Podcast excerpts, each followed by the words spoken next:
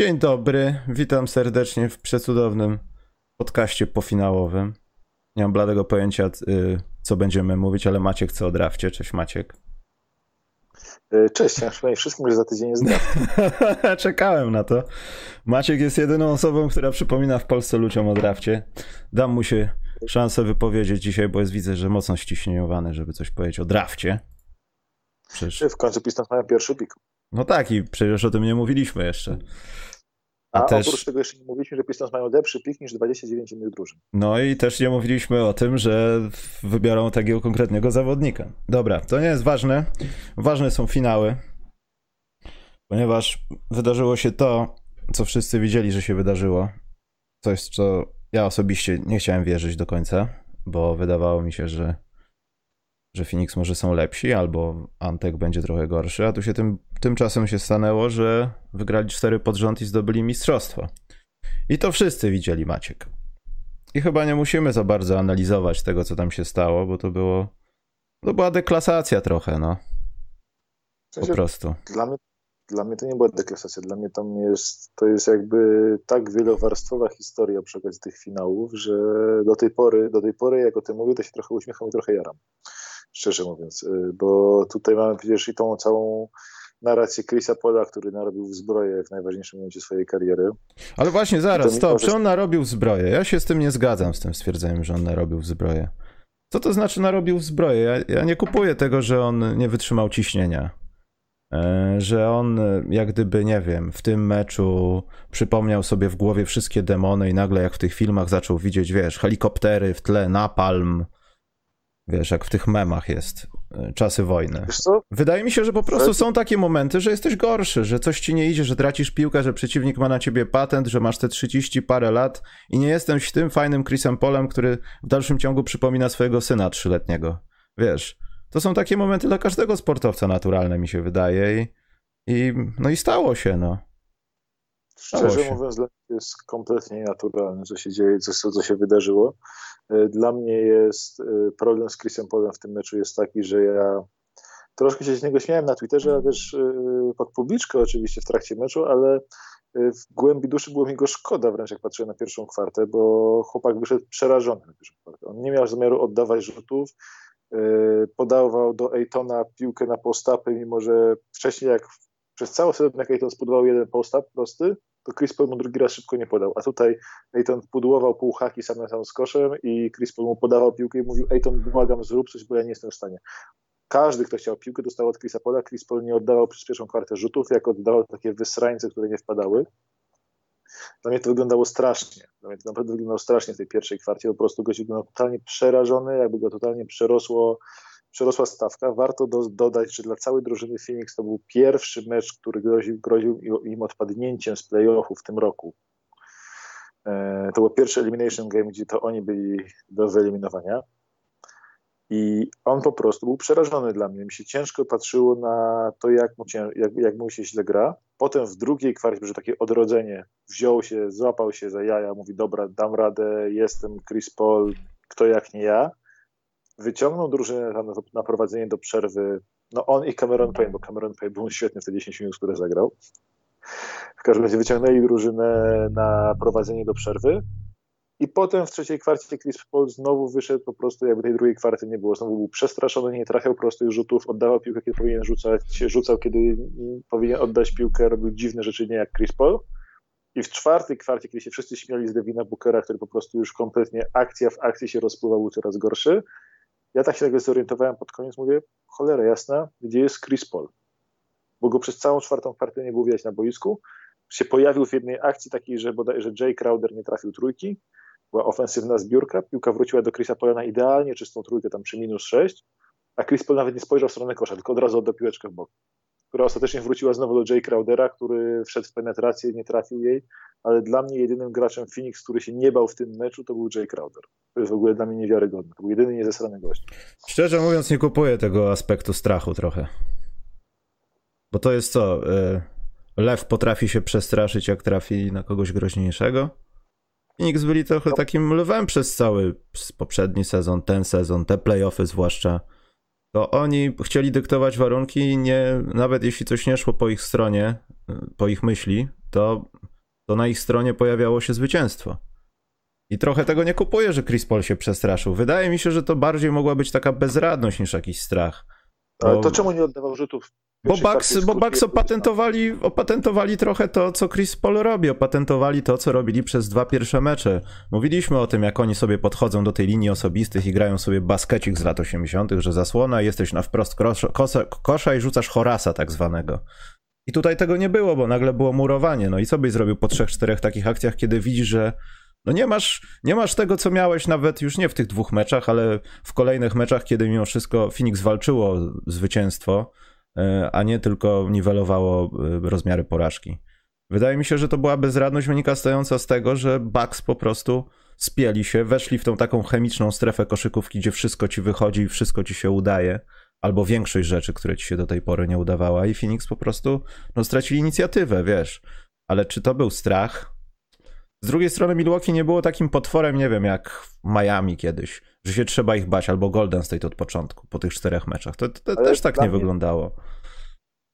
Dla mnie to nie przestraszyła, to nie Bucks przestraszyli e, Suns, tylko ich przestraszyła stawka.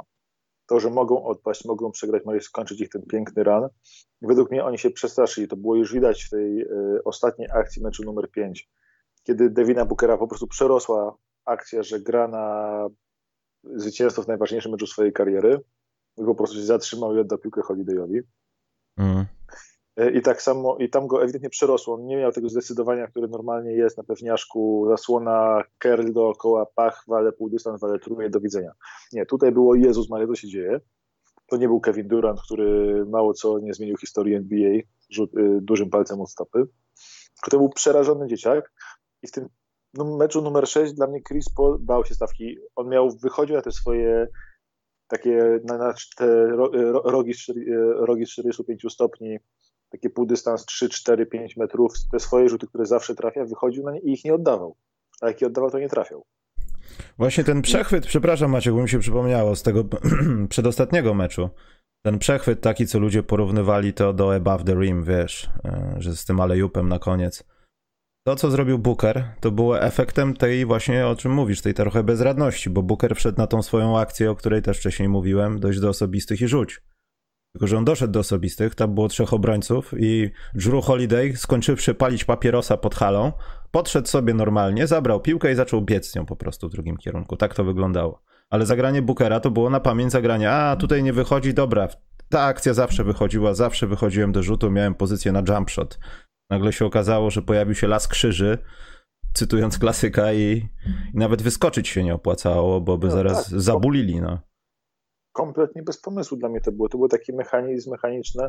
To jest w ogóle niewiarygodne, bo dla mnie, mówię, Booker, ten mecz, poprzedni mecz po prostu się na koniec yy, narobił zbroję, ale też to jest śmieszne, bo łatwo się teraz jarać tymi jego czterdziestkami w dwóch kolejnych meczach, że on tam jedynym walczącym był e, gościem z Phoenix i tak dalej, mm. ale te statystyki typu, że miał 18 e, potencjalnych asyst w pierwszym meczu, 14 w drugim, a potem to jest już 5-4-2, ani jednej asysty w czwartych kwartach chyba od trzech spotkań.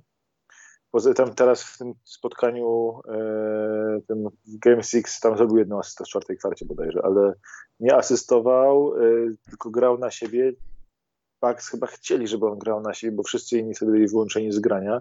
Booker jakby izolował i tak samo w tym meczu numer 6, e, kiedy Booker oddawał rzuty, to cała gra stawała i nagle, a kiedy Booker zaczął podawać zamiast rzucać, cała gra przyspieszała Phoenix i to było bardzo wyraźnie widać, a Booker i tak forsował te rzuty.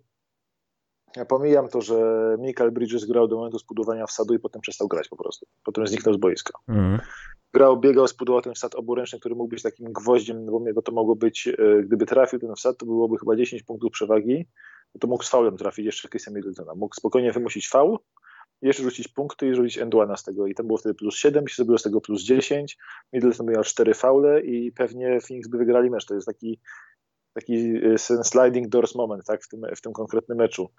Że to się mogło wydarzyć, ale Mikael Bridges wszystko spieprzył i poszła, wszystko się odwróciło jakby. To był taki moment, e, że się to momentum w całym meczu zaczęło zmieniać od, e, od tego sadu.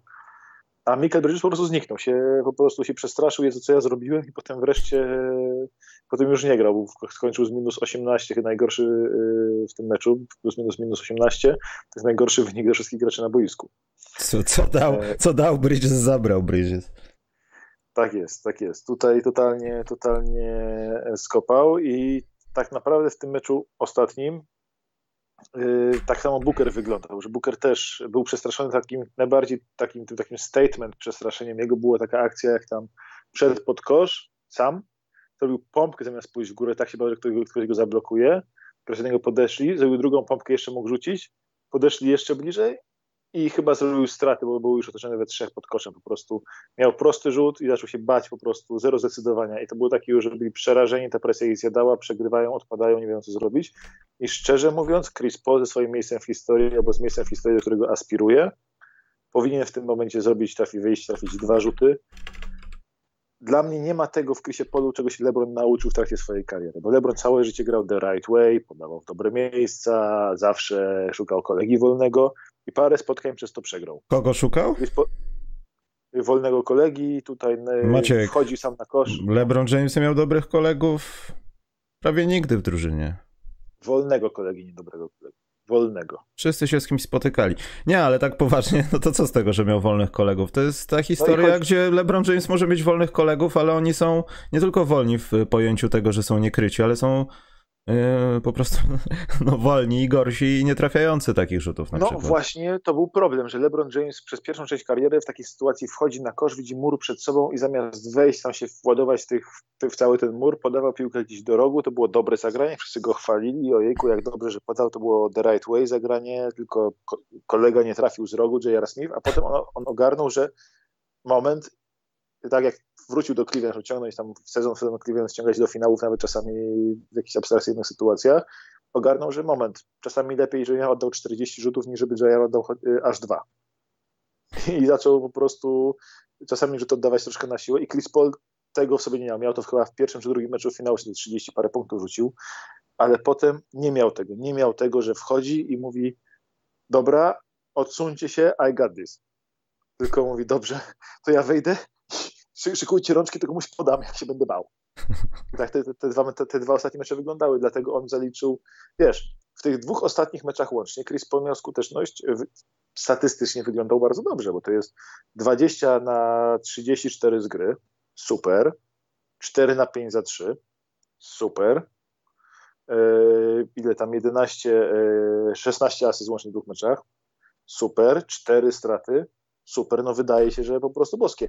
To są dwa, to jest łącznie dwa mecze, które są najgorsze, najgorsze w teście oka mecze, które wyglądają dobrze statystycznie, jakie widziałem.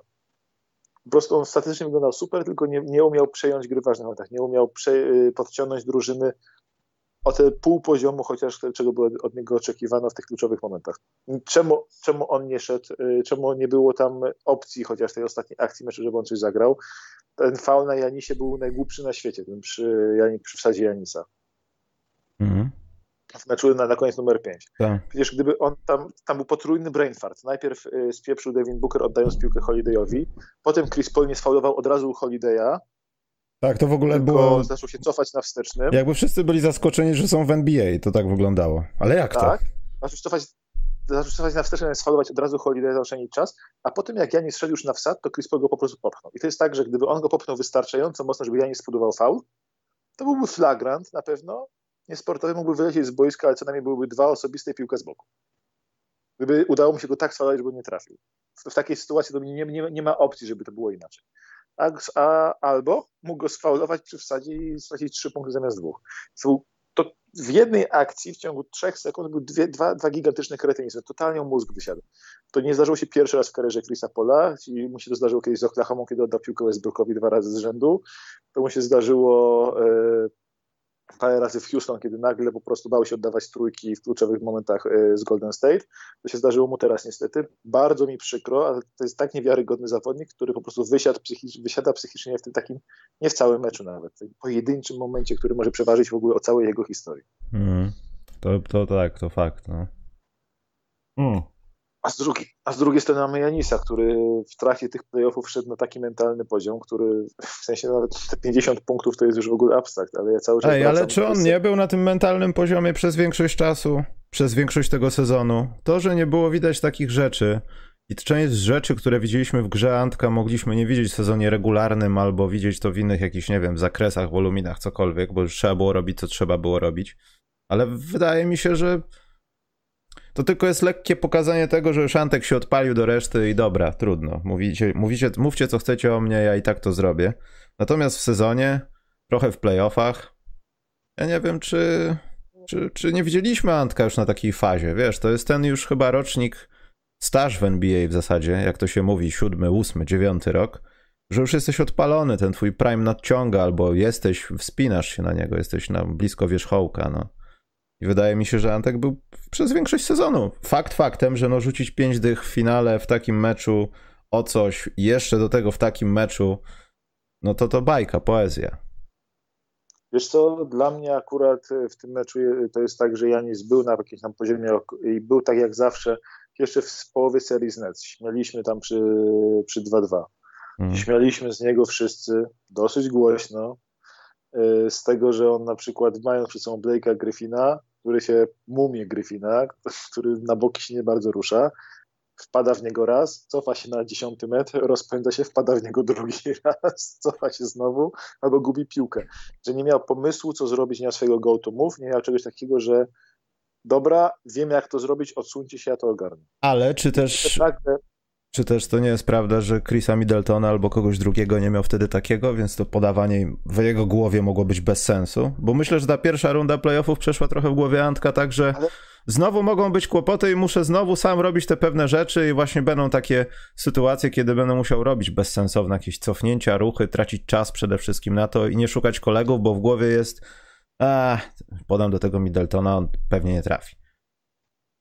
Co, dla mnie to jest tak, że to są takie małe kroczki, ale on generalnie miał przez tą serię, miał, to nie chodzi o podawanie, to nie chodzi o to, może przede wszystkim chodzi o niepodawanie, bo on miał w tym meczu y, numer 6 z kolei wszedł na poziom w obronie z, z Nets, gdzie rzeczywiście tam zamykał, był na, w obronie wszędzie i zamykał przeciwników, po czym ten mecz numer 7, który oczywiście rozstrzygnął się tym palcem Kevina Duranta, tak, który był po prostu to jest niewiarygodny moment. Sobie wyobraźmy, że Durant trochę wtedy rzut kto byłby teraz mistrzem NBA?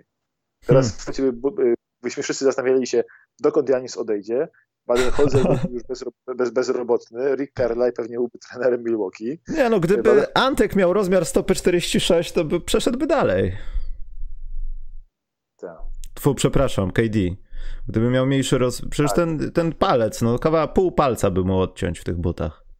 Tak, gdyby się nie wykurowali, gdyby się nie wykurował Harden Skyrim do finału NBA, to pewnie był teraz mistrzem, byliby pewnie Chris Paul z tym pierścieniem. Wiesz, cała historia, cała narracja byłaby inna, gdyby to, że gdyby Kevin podkurczył paluszki, albo gdyby miał jeden rozmiar mniejszą stopę. No, to jest... Krótsze buty. Ale, tak, ale pomijając tą niewiarygodną jakby ten taki, bo to jest gigantyczny what if moment w historii NBA, to by się mogło, w tym momencie byśmy mówili zupełnie inaczej o lidze, gdyby ten palec był trochę krótszy. To jest niesamowite, bo to jest taki detal, który mówię, byśmy zastanawiali się, gdzie Antek pójdzie, trener by nie był bohaterem Milwaukee, tylko by był yy, bezrobotny, yy, Kevin Durant tam by miał jakąś swoją dodatkową legendę, pewnie Chris Paul by właśnie był pijany od ilości szampana, który sobie wydawał yy, cały czas do ustach PG Tucker.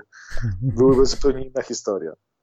A tak, to mamy a tak to mamy tą akcję, że wielki Janis bohater Milwaukee, y, wielki Baden-Holzer, który się rozwinął w playoffach, kiedy już nie miał nic do stracenia, tak zaczął robić usprawnienia na bieżąco, a nie z trzymeczowym opóźnieniem. Albo miał fart, bo o tym też się trochę nie, nie mówi.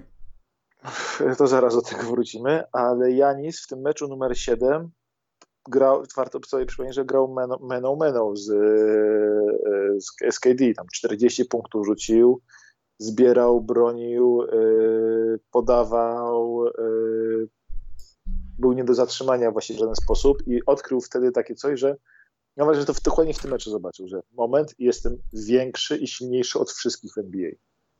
Mm. To jest taki, taki przełącz, to mu się przełączyło coś w głowie. Zaczął grać z lewego bloku, taki lewy, lewy hypus powiedzmy, tam zaczynał akcję i stamtąd po prostu jak dostała piłkę, to cała obrona już patrzyła tylko na niego kompletnie przerażona, bo tam dwóch, trzech graczy podwojenie, potrojenie, nic mu nie przeszkadzało w tym, żeby on wykończył półhak i to jest tylko kwestia tego, czy on dobrze ułożył rękę, a nie kwestia, jak obrońca mu przeszkodzi.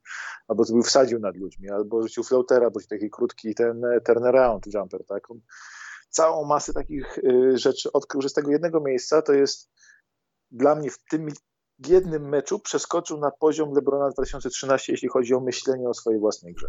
I potem z Atlantą to troszkę robił, troszkę tego nie robił jeszcze, bo Atlanta była tam rzeczywiście miała dużo, dużo dużych ciał dookoła niego, które go kryły, ale w finałach, odkąd się rozegrał w, w drugim meczu, od drugiego meczu, tam z tego lewego bloku dominował kompletnie, grając tyłem do kosza, grając takim półtyłem do kosza, a w tym meczu numer 5 to już w ogóle poszedł, jak, jak zobaczył, że trafia osobiste, to, to już szedł po swoje za każdym razem, nie bojąc się kontaktu, nie bojąc się faulu, nie bojąc się niczego.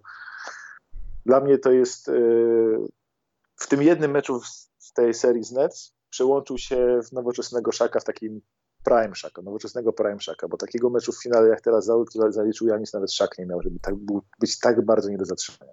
No. Nie wiem. To jest najlepszy mecz w historii finałów, jeśli chodzi o zagranie jednego gracza? Czy ja wiem, na pewno jeden z wielu i z niewielu, ale z tych takich yy, od początku historii NBA to jest szokujące dla mnie, że ten mecz łatwo będzie można włożyć gdzieś do tych historycznych występów, w ogóle licząc od lat 40. To było tak dobre. Ale no, czy indywidualny w finałach? Historii. No. No a nie? Spróbuj, spróbuj powiedzieć mi jakiś inny mecz po prostu, bo to jest tak, że to jest... Przetwarzam właśnie dane teraz. Dla mnie to jest tak, że najbliżej tego był mecz y, numer jeden finału z 2018, który grał LeBron. Czy tam wrządził całym boiskiem. Ale no to jest jeden z tych spotkań, które bym dorzucił do takiego top 3, top 5, to na pewno. Tak, ale on tam to spotkanie przegrał przede wszystkim, a po drugie y, to był tylko pierwszy mecz finałów, a nie Elimination Day. To jest jeszcze dodatkowa większa stawka. A co, LeBron 41 w back-to-backach przeciwko Golden State?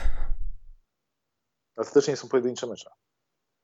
No, za ten blok to tam można... Tam też miał więcej wsparcia i tam też były wyższe wyniki. Tutaj jest, e, tutaj Janis zdobył połowę punktu swojej drużyny. Szukam tych właśnie najbliższych, no bo jakbyśmy poszli dalej, to pewnie trafimy zaraz na Chamberlainów, Robertsonów i innych takich i tam się coś znajdzie. Ale jadę Ktoś po tych... mi napisał, no. że w game e, że w game 4 Jordana. E, Jordana z 93 roku kiedy tam rzucił 55 e, punktów. No to na pewno musi być ten mecz, ale wiesz, z drugiej strony, ale, czy, to, to nie jest... było, e, czy to nie był spacerek bez walki? No tam właśnie był spacerek. A tutaj była walka i tak naprawdę była kontrola. To nie było tak, no, że Antek no, zrzucił sobie pięć dych i usiadł sobie na ławce i stwierdził, dobra, to ja wejdę, jak będą mnie potrzebować, idę się napić. Tak, on ten mecz, oni ten mecz e, wygrali i tam, ale tam przecież najważniejsze było w tym, tam te 55 punktów, wszystko spoko, ale to znowu to nie był mecz e, na zakończenie serii ten mecz Jordana. To był mecz przy stanie 2-1 dla Chicago i oni wyszli na 3-1 wtedy. Mhm. Dla mnie dlatego to jest jakby też nieporównywalne, że to nie jest mecz na e, na wyraźną wygraną, że, że nawet na zakończenie serii. To jest taki mecz, kiedy mniejsza stawka jest, mniejsza presja psychiczna. Prowadzisz 2-1, grasz sobie na wyjeździe e, i możesz sobie wygrać. Jak wygrasz, to dobrze, przegrasz, nic się nie stanie, bo jakby jesteś tylko na wyjeździe przy prowadzeniu 2-1. Eee, a, a, czekaj, tutaj? a w 92 mecz numer chyba 5. Jordana też? Mhm. Eee, Pierwszy finał Jordana? 92 mecz numer 5, y, jak on 40, tam 46 punktów. Nie, no jakie jest Portland 92? A nie, poczekaj, pomyliło mi się tak, tak, tak, tak, tak, tak, Sportland, tak. Mhm. Ale znowu, wygrali tam, tam jest blowout, to jest taki nadgoniony blowout. 13 o, punktów. tam, no 13 punktów, no, czy tam ile? Znowu, też to jest... Yy to też nie jest, to jest fajnie, to jest przy 2-2, ale to też nie jest elimination game, to nie jest mecz o mistrzostwo, że on wychodzi i wbija. No wiem, no. Szukam indywidualnych bez koneksji aż takiej, no, że to Już musi... pomijam, że to jest, to jest 40. Alan Iverson, mecz numer jeden. 2001 znowu, rok. To cool. nie jest 50 I to nie jest Są. Elimination Game. nie jest Elimination Game. Plus jest super ważne w Janisie jest to, że tak mów, możemy mówić o tych punktach, punktach, ale tutaj te punkty niech nie zamaskują wszystkiego. To jest śmieszne, to jest 50 punktów, które może nie być najważniejszym elementem tego występu. Dla mnie te 14 zbiórek, że on tam zbierał wszystko i te 5 bloków, że on, ja w pewnym momencie przez cały, w czwartej kwarcie się zorientowałem, że Janis jak jest na boisku, to jest w każdej akcji, w obronie i w ataku jest najważniejszą postacią na boisku. W obronie Phoenix uciekało od niego albo Holiday i nie dało się po prostu uciec od tego, żeby któryś z nich nie był przed tobą yy, po 43 switchach. Nagle Chris Paul na tym łokciu z Janisem mającym 4 metry wzrostu już w tym momencie. Yy, te pięć bloków, dodatkowo chyba kolejnych 10 rzutów kontestowanych, które zmieniały w ogóle kontry, zmieniały akcję. Dla mnie to jest niewiarygodne, jak on blokował te rzuty. Był wszędzie na boisku, był pierwszy w obronie, pierwszy w ataku, bo normalnie jak ci ktoś 50 punktów rzuca, no to w obronie troszkę odpoczywa. On w obronie zapieprzał najbardziej ze wszystkich, no obok Holiday'a. A poza tym to są, to są punkty najbardziej męczące, no bo trójek nie za specjalnie. Tak. E, to wszystko musisz wybiegać, wystać, wyizolować, gdzieś tam dobić. Osobistych było sporo, owszem, no ale to też jest konsekwencja tego, że musisz wybiegać, być, wyizolować i tak dalej. Musisz się ruszać, a nie wybiegniesz sobie na wygodny spotapik i sobie rzucisz trójeczkę. Tak, ale wiesz, Phoenix, całe Phoenix było w kłopotach z faulami na koniec meczu przez, przez Janisa. Bo tam już oni sobie wybierali, kto teraz go walnie w łapy, żeby mógł rzucać. Yy... Shrug game Jordana. Też, nie? nie, no daj spokój. cool. Szukam czegoś z 91, z trudne. pierwszych finałów. Jedy, jedyny mecz, który mógłby z tym rywalizować, to jest ten e, mecz z 93 roku z Phoenix, ale znowu to jest w dużo bardziej komfortowych warunkach dla głowy i dla grania. A nie, no tutaj no dobra, nie znajdę. Taki ja, według, wiesz, najlepsze jest też to, że, że on skończył serię na jakichś średnich 35 punktów, 13 zbiórek, 5 e, asyst, tam chyba dwa czy trzy bloki na mecz, jakieś takie kosmiczne liczby. I ta seria w finałach NBA Janisa, jeśli dasz tylko 35, e, jeśli dasz 35, 13, 5 średnio na mecz, to nie ma żadnej takiej serii w historii. Jeśli zejdziesz z punktami do 30, 13, 5, to jest tylko Oscar Robertson w historii, który taką serię jedną zaliczył a już nie mówiąc o blokach, które robił, o przechwytach, które robił, o skuteczności z gry, na jakiej to robił, to, to jest historycznie być może najlepsza seria w historii, jeśli chodzi o statystyki e, indywidualne, jaką Janis zaliczył. Zaliczył ją w swoich pierwszych finałach w historii NBA i, skończy, i skończył je być może najlepszym meczem w historii finałów indywidualnych. Dla mnie to jest absolutnie niewiarygodne. Jak patrzyłem na, na bieżąco, ja miałem postawione kasę na Phoenix w tym meczu. E, tak mi wyszło z moich tutaj obliczeń, co Dziękuję serdecznie Panie Krysie Polu. E, ale w trakcie meczu nie byłem w stanie nie przeżywać tego, jak Janis niewiarygodnie, e, jak niewiarygodnie dobry był w tym meczu. To e, nie widziałem czegoś takiego, żeby facet tak dominował na obu końcach boiska, cały mecz bez żadnej przerwy, bez chwili na oddech. I to mimo z tego, jak rozmawialiśmy z Karolem i w tym ostatnim podcaście naszym, że on troszkę sapał, że on był już zmęczony. W meczu numer 4, w meczu numer 5 szybko schodził z boiska. Był zmęczony, wydało się, że jest wykończony, że już nie ma siły, że go ta kontuzja wybiła z rytmu. Po czym wychodzi na mecz numer 5 jest najtwardszym bydlakiem na boisku, jaki, jaki, jaki, był. To jest kosmos dla mnie. E, słuchajcie, ja wrzuciłem głosowanie, które dałem na Facebooku przed finałami, dobę przed. E, I czekaj, chciałem pokazać, ile osób postawiło w tej sądzie na Milwaukee w sześciu. I to było 20% głosujących. Ktoś wierzył w to, ale większość była za Phoenix w sześciu. Mało kto wierzył ogólnie w zwycięstwo Milwaukee, ale faktycznie, no tutaj więcej. Chciałem to pokazać, że więcej osób mogło stracić kasę, tak jak ty. ja kompletnie chciałem sobie darować to obstawianie, bo coś czułem, że to nie będzie takie wygodne i fajne, jak się na początku wydawało. Yy, ogólnie, nie wiem, ja, ja nikogo do, do hazardu nie zachęcam, ale yy, ten mecz finał no, uwierzyłem bardzo mocno e, w to, że Chris Paul i Scott Foster pierwszy raz po stronie Chrisa Paula doprowadzą do meczu numer 7. E, mocno w to uwierzyłem, ale niestety, jak sobie sam nie pomożesz, jak, jak idziesz w meczu swojego życia w 6 na 25 za 3, e, to ci nikt nie pomoże. Hmm. Zwłaszcza, że wcześniej Phoenix dało radę przegrać mecz, który absolutną historię Phoenix zrobiło, trzeba im to przyznać, to jest historyczne osiągnięcie. Nikt nigdy w historii w NBA nie przegrał spotkania, w którym poszedł, e, w którym poszedł 50% z gry i 60% za 3. Hmm. Nikt nigdy w historii, w historii playoffów NBA nie przegrał spotkania. 50% z gry, 60% za 3. Oni poszli w 55% z gry, 68% za 3, 91% z linii i przegrali mecz. To jest dla mnie absolutna wirtuozeria yy, Daniantów. No dobrze, ale ze sportowego względu, no to już chyba powiedzieliśmy wszystko i wszędzie wszystko już powiedziano, ale najfajniejszym w tym wszystkim jest to, że moim zdaniem, oczywiście to może nie do końca być prawda, bo to jest świeże teraz, e, ale Antek jest chyba najnormalniejszym mistrzem NBA z zawodników, którzy są pierwszym zawodnikiem drużyny, a nie tam pierwszym, y, drugim, trzecim, czwartym czy coś. Najnormalniejszym gościem, który zdobył tytuł. Y, ja rozumiem szok, nie? Że w 2000 tam, ile, 10 lat temu on jeszcze nie grał w koszykówkę tak naprawdę. Sprzedawał gdzieś zegarki gdzieś tam, a teraz jest, wiesz, mistrzem NBA zajeżdża do McDonalda po jakieś nuggetsy czy do, jakiej, do jakiejś innej... Nie 55, 50. 50, tak jest. Miesiąc przed grudniem trzeba treningi zacząć, tak jak mówił pan Gwiazdor. Natomiast ten, y, to, to jest zwykły gość, który dostał tytuł. Antek jest normalnym kolesiem i niektórzy się śmieją, że to jest motywacja dla Damiana Lillarda, że da się. Tylko musisz tam mieć, no oczywiście, trochę szczęścia, ale być lojalnym, być w tej drużynie. Po, poza tym jest normalnym gościem.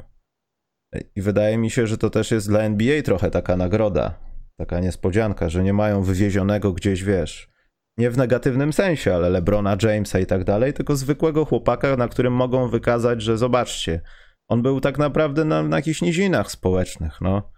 Bardzo blisko prawdopodobnie mogło być w jego życiu do jakiegoś, nie wiem, świata przestępczego, bezdomności, gdziekolwiek w pewnym etapie jego życia, a mimo wszystko zobaczcie, gdzie jest.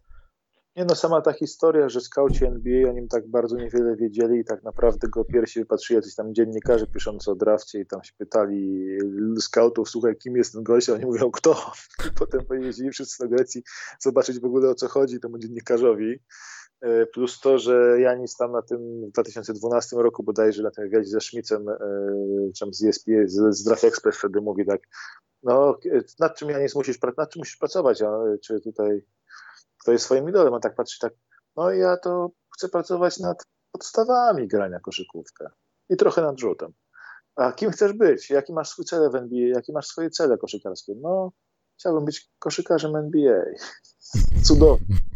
Tak uroczo naiwny, cudowny wywiad. E, to jest jakby taki prosty chłopak i on tak cały czas taki szczery i uroczy, chociaż ciągle się zastanawiam tak cynicznie, w jaki sposób, y, jak już będzie, jak już skończy się ten tam feel good story Janisa, to kiedy jakiś spec od marketingu zrobił z niego ten taki dark twist, co zawsze każda gwiazda NBA robiła, y, co wyciągano nagle, że Jordan w kasynie, że LeBron the Decision, że Kevin Durant pod tą koszulką ma jeden gigantyczny tatuaż i odchodzi z Oklahoma do Golden State Warriors, że każda ta gwiazda NBA miała taki ciemny zwrot w swojej karierze. Kobe Bryant też był głównym złym w NBA, LeBron był głównym złym w NBA, Kevin Durant był głównym złym w NBA.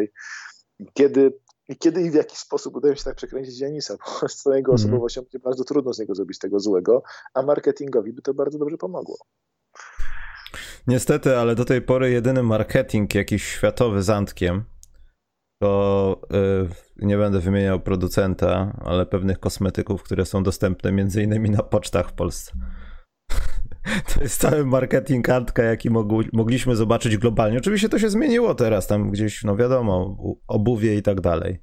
Greek Freak i ta cała kampania, ale wcześniej to Antek był, kolokwialnie mówiąc, obecny na podpasznikach dla mężczyzn niż w jakiejś przestrzeni medialnej, przynajmniej wiesz, tak, żebyśmy w Polsce mogli to nawet zauważyć, jakieś produkty czy coś. Więc to też może jest tak, że on nawet może odmawiać takim okazjom, co byłoby oczywiście głupie. Jego agent na pewno będzie tam naciskał na to, żeby to robić, ale, ale może część z tych ofert poszło do śmietnika już teraz, więc ten proces może już trwał, ale został jak gdyby, wiesz, odrzucony, no. Tylko, że jest jeden problem. Co będzie, w, w, co będzie jak Antek zdoby, zdobędzie drugi tytuł? A zdobędzie? Tak łatwo? Ten też nie był łatwy. No, Trzeba pamiętać, co? że się przyznał do tego, że wpuszczano po meczu, nie pamiętam, czy po, czy przed którymś meczem, pewne specyfiki do jego kolana, więc to też nie jest tak, że on nagle, a, uh, rozgrzałem się, nic mi nie jest, trochę to rozchodzę. E... No, mówmy się, że umówmy się, że w tym, z tym kolanem to jest tak, że mm, to jest rozwojowe. Ja miałem, ja miałem bardzo podobną kontuzję tak naprawdę w podobnym czasie co Antek e, w, w, tym roku, tylko że jemu kolano się przeprostowało, mi się zgięło w bok, ale skończyło się na tym samym, czyli na jakimś urazie chrzęsno-kostnym bez poważnych zmian strukturalnych w kolanie. To dlatego Detroit nie weszło ja, do playoffs.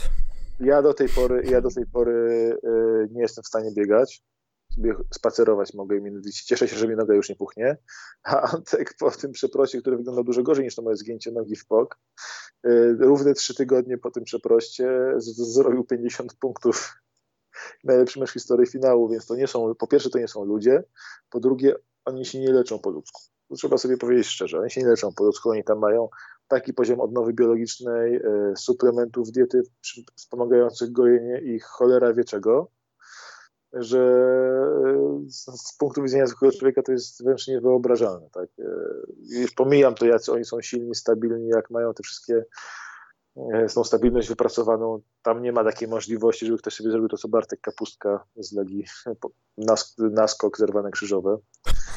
Raczej są, tutaj są raczej te nogi dosyć potężne. Anatomii w końcu nie oszukasz. I e, w ten grę i powiedzmy Janis to jest wiadomo, że coś musieli mu tam robić z tą nogą, co bardzo przyspieszyło się gojenie, bo ten uraz w momencie, kiedy się wydarzył, wyglądało na to, my się baliśmy, czy on wystąpi w przyszłym sezonie, a nie czy wystąpi w playoffach. Więc jak się okazało, że jest no structural damage i tylko tam e, stłuczenie chrząstki i kości, więc jeśli tam nawet było jakieś złamanie kości w kolanie, to to jest zupełnie bez znaczenia w tym przypadku, bo ta kość nie, nie W ogóle nie złamanie kości w kolanie jest słowem, które jest zakazane w tym podcaście, macie. Bo ja sobie to wyobrażam. Ja teraz to miałem, to nie jest nic strasznego. Jezus Jeśli Maria. Nie przesunie. Jeśli ci nie przesunie, to nie jest nic strasznego. Możesz e, kontynuować. I w każdym razie, e, i on potem wraca, gra tak niewiarygodnie, to się tak łatwo samo nie goi. To się tak łatwo samo nie goi to jest cud, że on to tam nic nie zerwał, ale drugi cud to jest, że, że zregenerował się w tydzień. No to jest jakaś abstrakcja dla mnie kompletna. Ale no, kwestia odpowiednich specyfików to jest na pewno wszystko legalne, na pewno wszystko można. Podejrzewam, to jest po prostu dużo glukozy. E, chyba na tym skończmy. Dobrze, to mistrzostwo jest za nami. Sezon też niedługo. Znaczy jak niedługo, jak niedługo, ale na pewno krócej poczekamy do niego niż do następnego, ale można powiedzieć, że dziś, ale tak naprawdę jutro, bo tutaj jest i, i tutaj Maciek naruszamy pewne prawa, ponieważ Igrzyska Olimpijskie są sponsorowane przez innego twórcę zegarków, a ja tu walnąłem odliczanie do naszej kadry, która jest jeszcze sponsorowana przez jeszcze innego. A my sponsorujemy to odliczanie. I kij wszystkim. O, dokładnie. Za 9 godzin Maciek Polska debiutuje na 3 na 3 Szkoda, że nie 5 na 5 na igrzyskach. Gramy z Łotwą. Tą samą Łotwą chyba. Znaczy ja nie wiem, czy tam jest pełnia składu z tymi, którymi Łotyszami, dzięki którym Łotyszom zwycięstwu z nimi awansowaliśmy tam oficjalnie, czyli do igrzysk. Wracamy z medalem? Y, to jest trudne pytanie, nie? bo to jest tak, że dla mnie mamy spore szanse na medal, ale E, mam wrażenie, że mamy taką drużynę, która jest w stanie z każdym wygrać, ale też z każdym przegrać. To jest tak, że o ile w 3 na 3 jest spora ta zmienność, to ta polska drużyna może mieć 2-3 z rzędu mecze bardzo mocne i po prostu wygrać jeden po drugim dwa mecze na przykład, bez problemu z każdym. E, zwłaszcza jeśli na przykład Hicksowi e, coś siądzie. Mm. Jak siądzie rzut, to może wtedy każdego przepalić. Zresztą Szymon Orduch już nie mówiąc o Zamoju, każdy z nich może po prostu odpalić nagle i tutaj... Hickso, przepraszam, Hicksowi w tym wieku jeszcze jedno może siąść. Też, tak. Kolano. Tak, dużo rzeczy możemy siąść. No. Głowa, kolano, wszystko, ale no jak złapie, złapią nasi ogień, to możemy przebić się przez każdą drużynę w takim pojedynczym, w dwóch meczach. Tutaj jest, yy, jesteśmy na pewno w czołówce, w czołówce faworytów, bo akurat z większością tych drużyn gra nam się dobrze, które tam się dostały. Problem jest taki, że z drugiej strony możemy też przegrać z każdym. Jest ta drużyna, ta, ta drużyna nagle przestanie ich trafiać, yy, zaczniemy, pozostali gracze nie wejdą poziom wyżej, jak się zdarzyło Przemkowi Zamojskiemu w kwalifikacjach, kiedy właściwie nas sam sam, sam tych Łotyszy na początku po prostu z nim się trzyma, trzymał grę i potem dopiero odpalił Mike w pewnym momencie. I wydaje mi się, że może być problem z wyjściem z tej takiej dużej grupy, tak, bo to jest 8 spotkań każdy z każdym bodajże, to jest e, bardzo, czy 8 czy 7 spotkań każdy z każdym, więc wyjść z tego na jednym z pierwszych e, czterech, dwóch, dwóch miejsc będzie bezpośrednio na półfinału będzie bardzo trudno wyjść na jednym z pierwszych sześciu miejsc, tak, to już, to już jest możliwe, tak, bo to wychodzą dwa miejsca bezpośrednio do półfinałów, a, a cztery drużyny do ćwierćfinałów.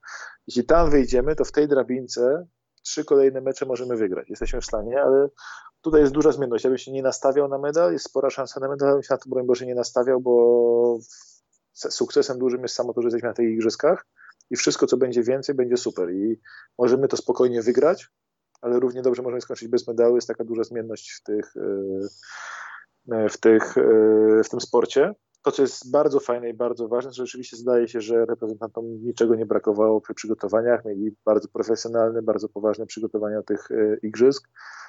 I pomijając ilość, wielkość sztabu dookoła nich, imponującą, nie wracajmy, nie wracajmy do tego.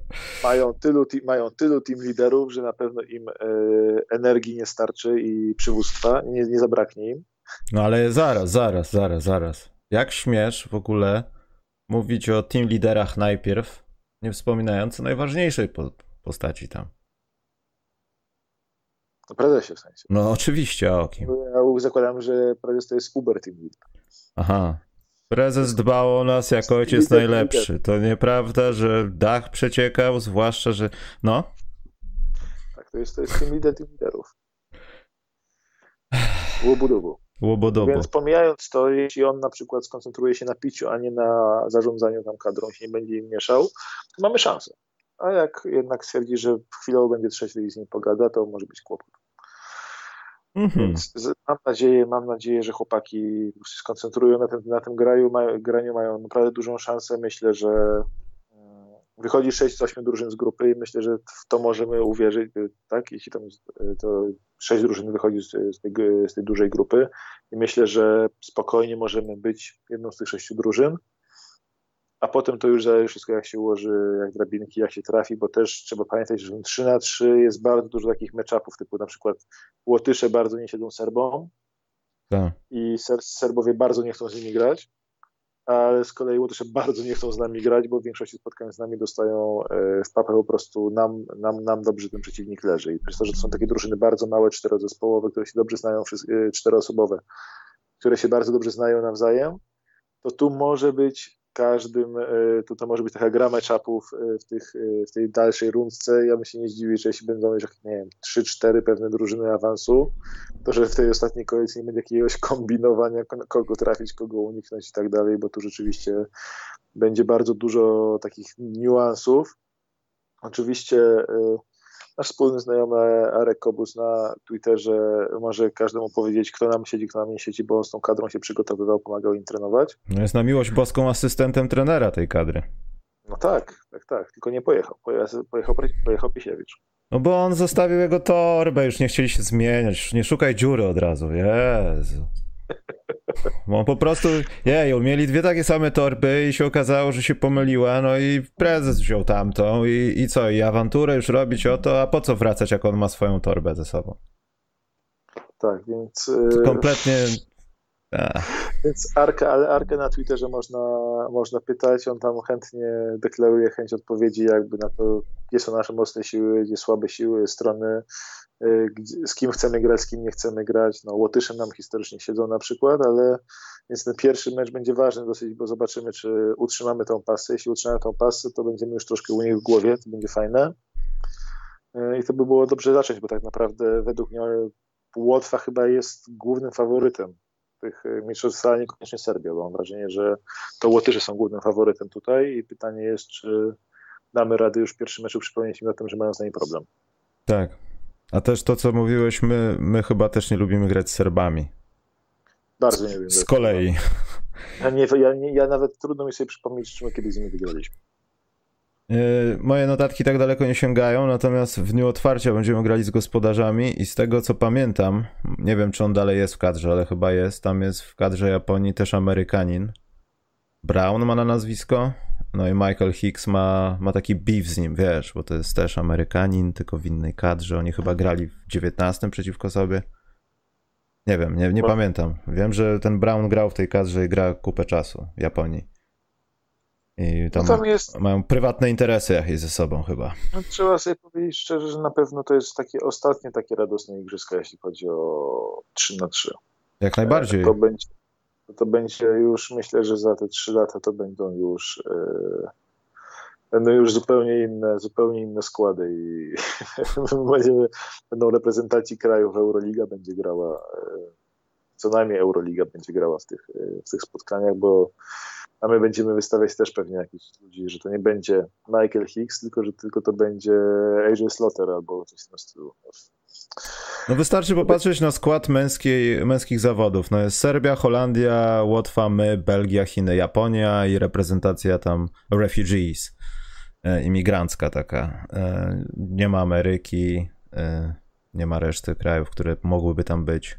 Australijczyków jakichś. Ja wiem, że koszykówka 3 na 3 ma, ma trochę inną fizykę pracy, no tu nawet, tu nawet, nawet to jest zły dodatek do słowa, ale Mongolia trochę inni są potentaci w tym sporcie, ale tak jak nie no. mówiłeś, to, to się... Mongolii nie ma. Ale Mongolia w sensie, ja wiem, że nie ma, ale na przykład w, w, damskiej, w damskiej części turnieju jest Mongolia. Tak, i oni w męskim też byli faworytem naszej klasyfikacji, nie wiem, czy pamiętasz. No tak, tak, tak. Więc tutaj potentaci są, natomiast ja myślę, że to dojdzie do, tak jak na giełdzie, wiesz, korekta będzie.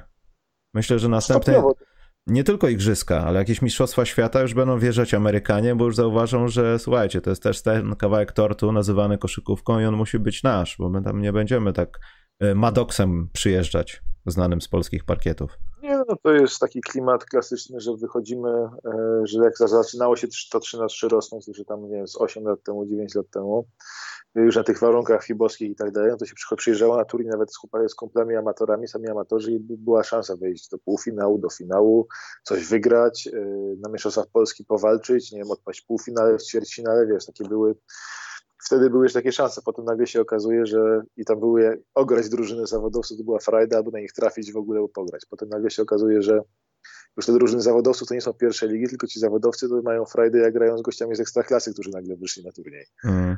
A potem się okazuje, że ci goście z ekstraklasy też wcale nie są najlepsi na tym turnieju, tak? bo przyjeżdża ci kadra Niemiec, jakaś no. zawodników, kadrowiczów normalnych. I to są takie rzeczy, że pamiętam, że nie wiem, wyszliśmy na jakiś turniej, wtedy graliśmy i to było przypadek i frajda, że graliśmy, nie wiem, przeciwko jakimś tam młodym chłopakom, no wtedy, wtedy młodym, tak, jakiś tam był Matczak, jakiś Żołnierewicz, czy jakiś tam inny tam grali tacy e, wtedy rezerwy, w sensie rezerwowi z Ekstraklasy i mówiliśmy, wow, grałem przeciwko nim. A teraz to jest trochę co innego, teraz już są wszędzie zawodowcy, są goście, którzy jak Serbowie żyją z 3 na 3 Łotysze też zdaje się, to są zawodowi gracze 3 na 3 tak naprawdę, mm, a zaraz będą wszędzie sami tacy gracze. Będą jak kadra, tak jak chyba rozmawialiśmy jakiś czas temu, że kadra USA pewnie za 3 lata to będą już gracze z NBA, albo takie, tacy gracze około NBA, albo gracze emerytowani NBA, a. Taki Joe Johnson przy tej formie, którą teraz prezentuje, to wyjdzie, będzie mordował Myślę, że gdyby spotkał Michael Hicks, gdyby spotkał Joe Johnsona na tym takim haju, jak on rzuca sobie po prostu non-stop, e, koniec kariery. I on oficjalnie oddaje przezwisko Money in the Bank, bo go rozmieniłby na Bilon. Tak, dokładnie, dokładnie tak. I to jeszcze po takim step backu, on tam z całym szacunkiem, Michael Hicks jest świetny, ale tak jak mówiłeś właśnie na tych gradiacjach stopni, bo potem padać taki... Część zawodników z Big Free od Ice Cuba i dziękuję, tak, no i tak, dziękuję teraz, bardzo. Teraz masz ten klimat, że masz teraz już, teraz na przykład właśnie na, na Mistrzostwa Polski idą amatorzy i już właściwie tak patrzą i mówią, no dobra, tego nie mogliśmy przeskoczyć, tak? Mhm. Wychodzi, tak jak tutaj e, nasi koledzy tam z Planet Cash Team byli na jakiś tam, e, taki był challenger e, w Ełku grany, to wyszli na jakiś ćwierćfinał, no to mówią, wygrali ten mecz nawet przypadkiem, oni tam mieli, jeszcze mieli tego Olka Lewandowskiego, Alek Lewandowski, który jest teraz tam gość z Ekstraklasy, to bardzo dobry, młody, gniewny, wschodzący, młody lewy, to oni tam weszli na ten, na ten i grali, grali taką właśnie takimi zawodnikami z Niemiec, mistrzami Niemiec, no to mówią, że chłopaki, oni też sobie rzucają trójeczkę, a chłopaki każdej akcji z góry dają. I mówi tak po prostu, a tam u nich wsad umie zrobić jeden. No, tak, tych ograliśmy przypadkiem, bo nam wpadało, im zupełnie nie wpadało, ale oni musieli wracać do domu z takim poczuciem, Jezu, ale lamusy nas, na nas ale potem przegraliśmy z, z, z kimś z drużyną już, która trenuje regularnie, a, a, która też potem w finale dostała dzikie baty od drużyny po prostu zawodowców. Tak? I niestety tak już coraz bardziej będzie na Mistrzostwach Polski już trzy czwarte drużyn to są drużyny złożone z zawodowców, albo gdzie zawodowców, już jako, zawodowców nie liczymy drugiej ligi, jak się kiedyś na tych turniejach 3 na 3 liczyło, tylko pierwsza liga i ekstraklasa. I to w tą stronę zmierza, więc ja nie i, w, i tak samo nie wydaje mi się, żeby to było, że to są takie ostatnia szansa Polski na medal na Igrzyskach w 3 na 3 jak teraz jej nie zrobimy. Jesteśmy pewnie tak na oko jedną z trzech najlepszych drużyn na tym turnieju. Myślę, że ja jakbym faworytów liczył, policzył Serbię, Łotwę i nas tak naprawdę, że Belgia, Japonia, Chiny, Holandia, mimo że Holandia jest bardzo dobra, ale Holandia, Rosja. Francisco Elson będzie grał? Drużyny, które powinny być gorsze od nas, e, więc jesteśmy teoretycznie w top 3 faworytów, tak by się wydawało ale no, e, to jest ostatnia nasza taka szansa. Myślę, że za trzy lata to już, to już będziemy patrzeć na te igrzyska z domu niestety. Z całym szacunkiem na naszych rodzimych graczy 3 na 3. Ja nie wiem, czy nasza kadra nie powinna się nazywać szansa, bo mam też takie wrażenie, że po straconym zgubiliśmy bagaż po Mistrzostwach Świata w Chinach. Potem pojawiła się pandemia i w ogóle to wszystko do bani. Ale zepsuli, znaczy zepsuliśmy. Nie, nie wykorzystano wszystkiego, co można było wypluć z marketingu żeby popularyzować tą dyscyplinę. I mam wrażenie, że to jest ostatnia szansa, nawet dla wersji 3 na 3 która myślę, że dla ludzi, na którzy bliżej im do piłki nożnej, jeśli chodzi o kibicowanie, bo w telewizji, ale jak pójdą sobie na boisko, to grają to samo z kolegami, tylko wiadomo, no, nie, nie wybiegniesz zaraz w, w myśl zasad 3 na 3 po zdobytym koszu, tylko grasz normalnie z wybiciem, ale to jest to samo, co grało się na podwórkach. Jeśli nie zdobędziemy jakiegoś wysokiego miejsca, medalu, nawet jakiegoś brązu, cokolwiek na tych mistrzostwach, to myślę, że misja koszykówka możemy sobie już zakopać, już sobie darować to.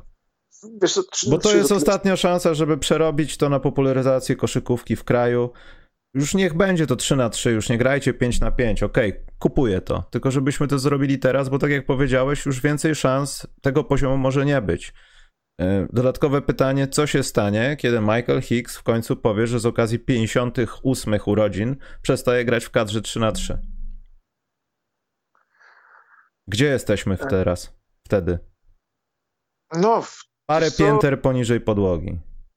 Wiesz co, to jest pytanie, bo Higgs, o ile jest super, to jest masa co do niego takich teorii, że kadra gra najlepiej, kiedy, kiedy on nie gra.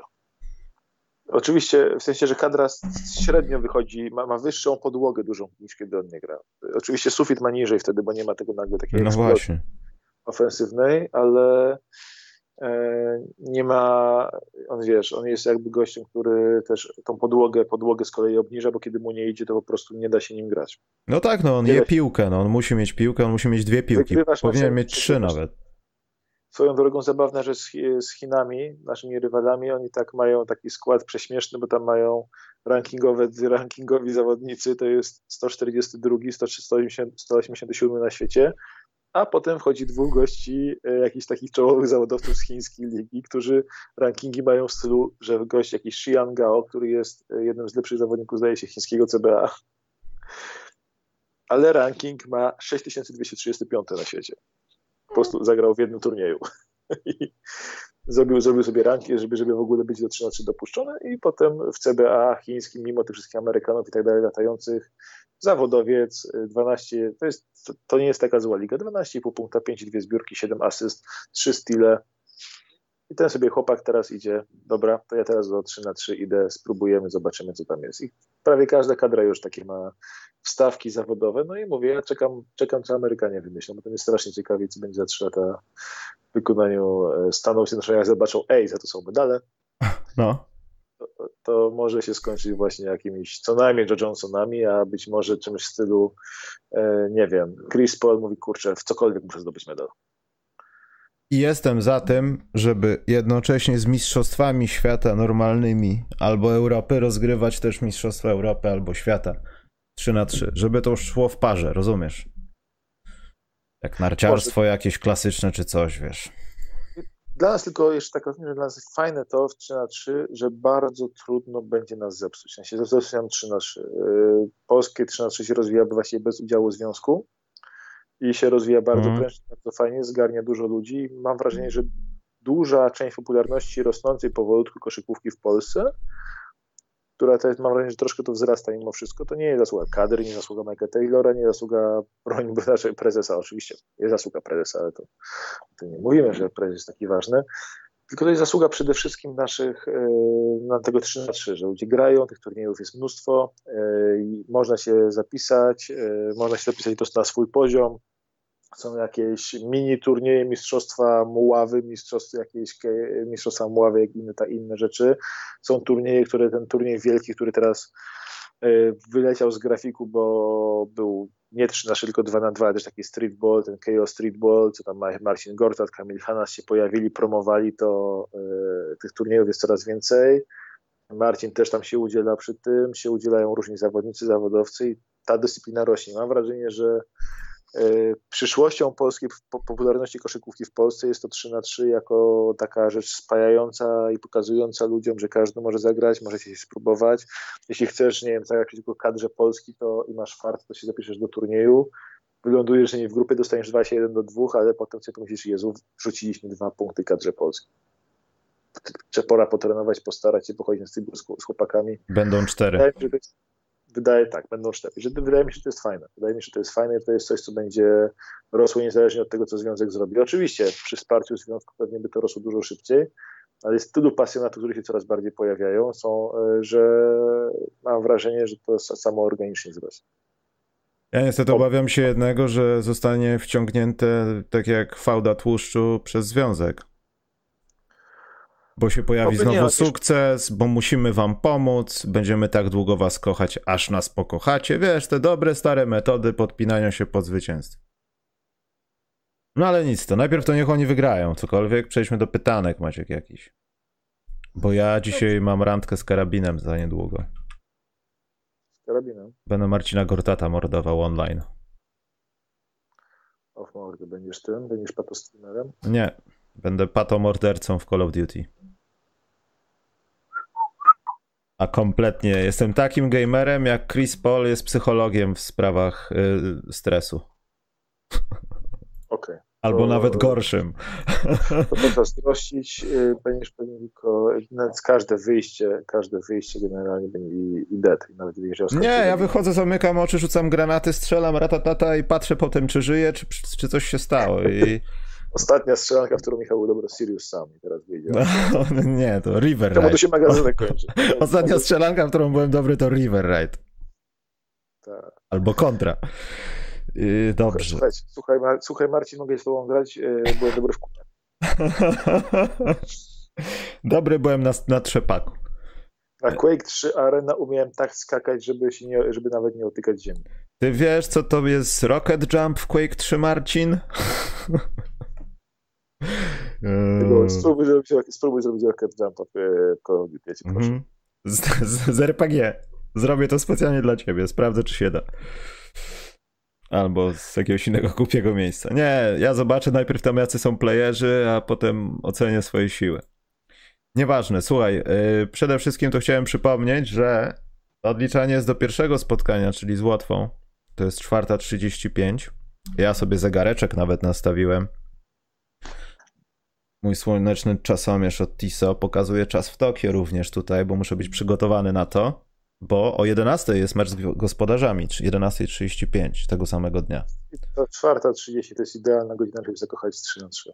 Idealna. I to jeszcze w tak widowiskowym, pełnym polotu meczu z pełną szybkości łatwą. To wszystko, co powiedziałem, to nieprawda. I jeszcze przy wspaniałej infrastrukturze, rzeczywiście przepiękny jest ten stadion 3 na 3 Jest po prostu przepiękny stadion 3 na 3 Jak fajnie, że nikogo, nikogo nie będzie kibiców. E, ten, ten, ten stadion jakby jest trzy razy większy od stadionu, który był na Mistrzostwach Świata. Jest cudowny, fantastyczny. Byłby pełen ludzi, gdyby nie został zamknięty. No nic, no ale ważne, że to się odbywa, chociaż już no trudno. No nie, dla mnie fascynujące będzie też będzie takim wielkiej, fantastycznej infrastrukturze będzie słuchać każdą jedną Wa! wiochę, którą zagra Podaj piłkę! Wa! Podaj piłkę. Nie, nie to będzie słychać. No wiem, ale to jest taka wersja przed 23. Dobrze, pytanka, czekaj, czat odpalę. Karol Bombowiec-Krawczyk. Jakieś nowe newsy o drafcie. Karol, ja cię proszę, człowieku, weź ty go nie podpuszczaj, bo... Dostałem narkotyki właśnie. Bo, bo właśnie przyjechała dostawa mefedronu i Maciek jest gotowy. Czekaj. To. Dobra. Po... nie, poczekaj. Poczekaj, wcześniej są jakieś ciekawe też. Poczekaj. Na przykład pytanie jest, gdzie jest Karol? Gdzie jest Karol? To są ciekawsze pytania. Nie wiem, Karol jest... Karol bał się, Karol nie lubi rozmawiać o drafcie. Nie, Karol coś z dziatwą robi, dlatego, dlatego go nie ma.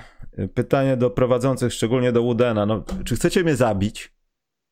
Ale nie o drafcie jest. Sprawa sędziego Fostera. Jak go wybrano do ostatniego meczu, to wszyscy jęczeli, że och, ach, tyle, że jakby Phoenix wygrało, to by było, że NBA dąży do siedmiu meczu, siódmego meczu finałów, bo to się najlepiej sprzedaje, więc jak to jest? Wszyscy szaleją, a na końcu Phoenix nie, trafiło, nie trafiało rzutów, bo spotkałem się z opinią, że po prostu Foster nie daje się nabierać na triki pola.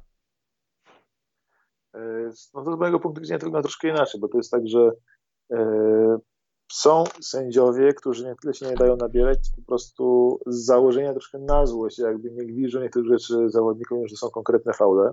Mhm. I e, też jakby są sędziowie tacy, którzy tego to, się, to jest takie teoria spiskowa NBA, także NBA na niektóre spotkania wyznacza sędziów, którzy mają doprowadzić konkretną narrację do skutku. Typu tutaj e, Scott Foster był takim sędzią od takich zadań właśnie, tak się zakładało z zewnątrz, że jeśli ma być mecz 7, to Scott Foster pomoże, był mecz numer 7. No problem był taki, że e, nawet jeśli uwierzyć tej teorii, no to Phoenix nie dało Scottowi Fosterowi szansy tego wydrukować dla siebie, bo po prostu nie było w stanie trafić i nawet nie oddawało trójek, a co dopiero trafiało trójki. E, I dlatego przegrało ten mecz. Tak? To, nie jest, tutaj nie ma żadnych jakichś wielkich filozofii, czemu przegrało, że, że sędzia coś zmienił. Niemniej, gdyby wygrało Phoenix ten mecz, to, to jest win-win dla zwolenników teorii spiskowych. Wygrywa mecz Phoenix, no to znaczy, że Scott Foster wydrukował mecz numer 7, miał być ten mecz numer 7. E, przegrywa Phoenix, mamy potwierdzenie tego, że Chris Paul przegrywa, kiedy Scott Foster mówi, że. Więc yy, zwolennicy teorii spiskowych już wygrali na tym finale, na na tym występie Fostera. E, niemniej rzeczywiście no to jest takie, się z jednej strony zakłada, że mówi, a tak się mówiło bardzo długo o Joe, Joe, Joe'u Crawfordzie, tak, że on ma doprowadzić do konkretnego rezultatu. E, wydaje mi się, że to może być troszkę naciągane. Na pewno jest to zabawna narracja, zabawna taka miejska legenda do powtarzania. E, trzeba z drugiej strony powiedzieć, że Scott Foster jest, e, chociaż nie jest moim ulubionym sędzią, zdecydowanie nie lubię tego, jak on gwizdże i jak czasami przejmuje pierwszoplanową rolę w meczu. E, to jest jeden z najbardziej doświadczonych sędziów NBA. To była bardzo doświadczona ekipa, która gwizdała ten mecz i bardzo możliwe, że po prostu NBA na takim meczu chce mieć najbardziej doświadczonych sędziów, a niekoniecznie takich, którzy poprowadzą mecz w konkretnym kierunku. Co nie zmienia faktu, że na pewno Chris Paul czuje się pokrzywdzony Scottem Fosterem, bo na pewno mają jakąś tutaj osobistą e, niechęć. Podejrzewam, że ta niechęć jest wzajemna. Zresztą każdy z lig amatorskich kojarzy to, że jeśli uważa, że jakiś sędzia go krzywdzi, to na pewno ten sędzia wie, że on uważa, że go krzywdzi, więc ten sędzia też na pewno nie będzie traktował go z super sympatią na boisku, kiedy wie, że zawodnik za jego plecami, albo nie za jego plecami, tylko mu w twarz mówi, kim on jest według niego i to sędzia jego matce. No, więc... to tak. To jest taka samo napędzająca się spirala i o ile są profesjonaliści, tam masz pewnie takich z punktu widzenia sędziego nie powinno być takich prywatnych urazów, no to jeśli jest taka akcja, że Chris podbiegnie komuś pod nogi i inny sędzia mógł gwizdnie faul, to taki Scott Foster może przymknąć oko powiedzieć, no dobra, co to odpieprzasz stary. I nie gwizdnąć, a potem Chris poczuje się pokrzywdzony, więc yy, gdyby ten mecz był bliski, się rozstrzygnął jakimś gwizdkiem, byśmy wszyscy mogli gadać o sędziach, ale fajne było w tym meczu też to, że właściwie poza może jakimś, że właściwie trudno się do sędziów przypieprzyć o cokolwiek. Bo mecz był gwizdany poprawnie na pewno i trudno mi powiedzieć, żeby było jakieś pokrzywdzenie. Wydaje mi się, że Ejton dostał ze dwa faule w sytuacjach, kiedy można było mu to puścić, ale z kolei nie dostał trzech fauli w sytuacjach innych, kiedy wydawałoby się, trzeba było to gwizdać. Więc pozwoli na dużo kontaktu, na taką twardą grę, E, gwizdali, kiedy było trzeba, a Phoenix nie przegrało tego sędziami, tylko przegrało to e, nie trafiając rzutów i po prostu narobiło w zbroję. To, to nie ma nic wspólnego z sędziami. Mm. Też byłem zaskoczony, że jakoś tak mało tych w zasadzie sędziowskich spraw jest w tym meczu. Było jakieś kilka głupich decyzji, ale spodziewałem się jakiejś większej, większej, większej, nie wiem, interwencji, większego udziału sędziów.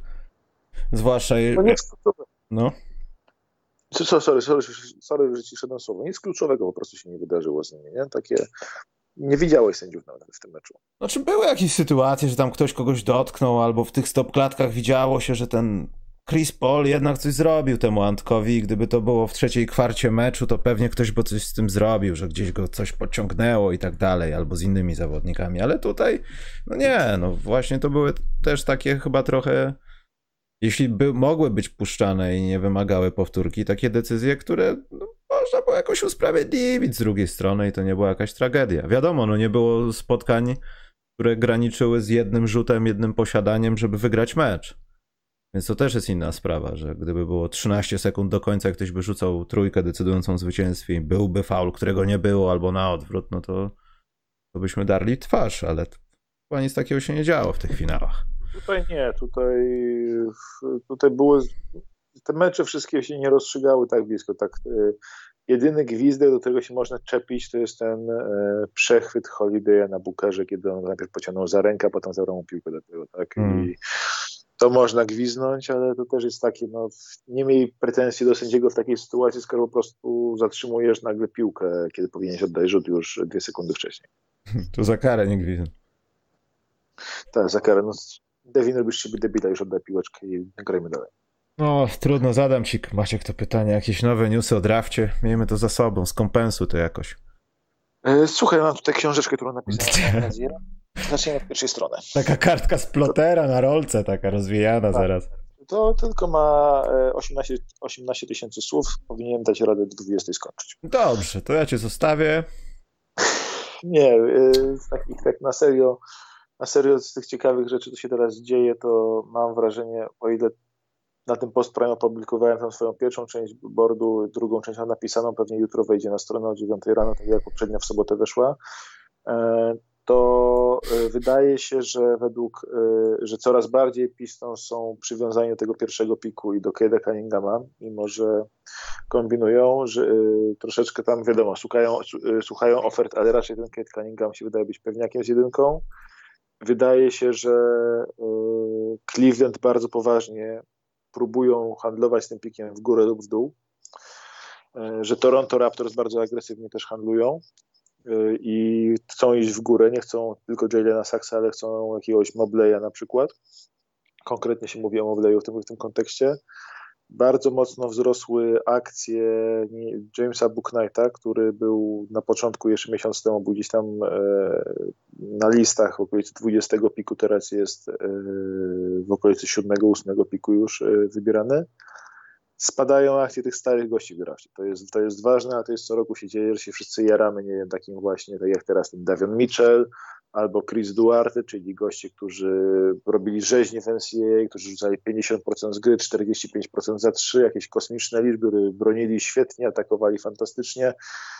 Problem, a potem się okazuje, że przed całym draftem taki gość, który tam zrobił 7 moków wbrew głównemu nurtowi mówił, że Chris Duarte, ósmy najlepszy gracz tego draftu, z tego, że ma 24 lata, skoro ciągle jest młody w NBA, to będzie młody zawodnik. A potem patrzysz na typa i się okazuje, że on jest starszy od y, Jasona Tatuma że jest starszy od 180 graczy w NBA. Jedna trzecia graczy w NBA jest młodsza od e, gościa, który dopiero będzie ruki. I się okazuje, że właśnie taki 24-latek, no to od niego by się wymagało, żeby on był tak dużo lepszy, jeszcze to jest minimum wymagań od niego, żeby w tym wieku był y, dużo lepszy od swoich kolegów z koleżu, którzy mają 19-20 lat na tym, na, na, tym poziomie, tak?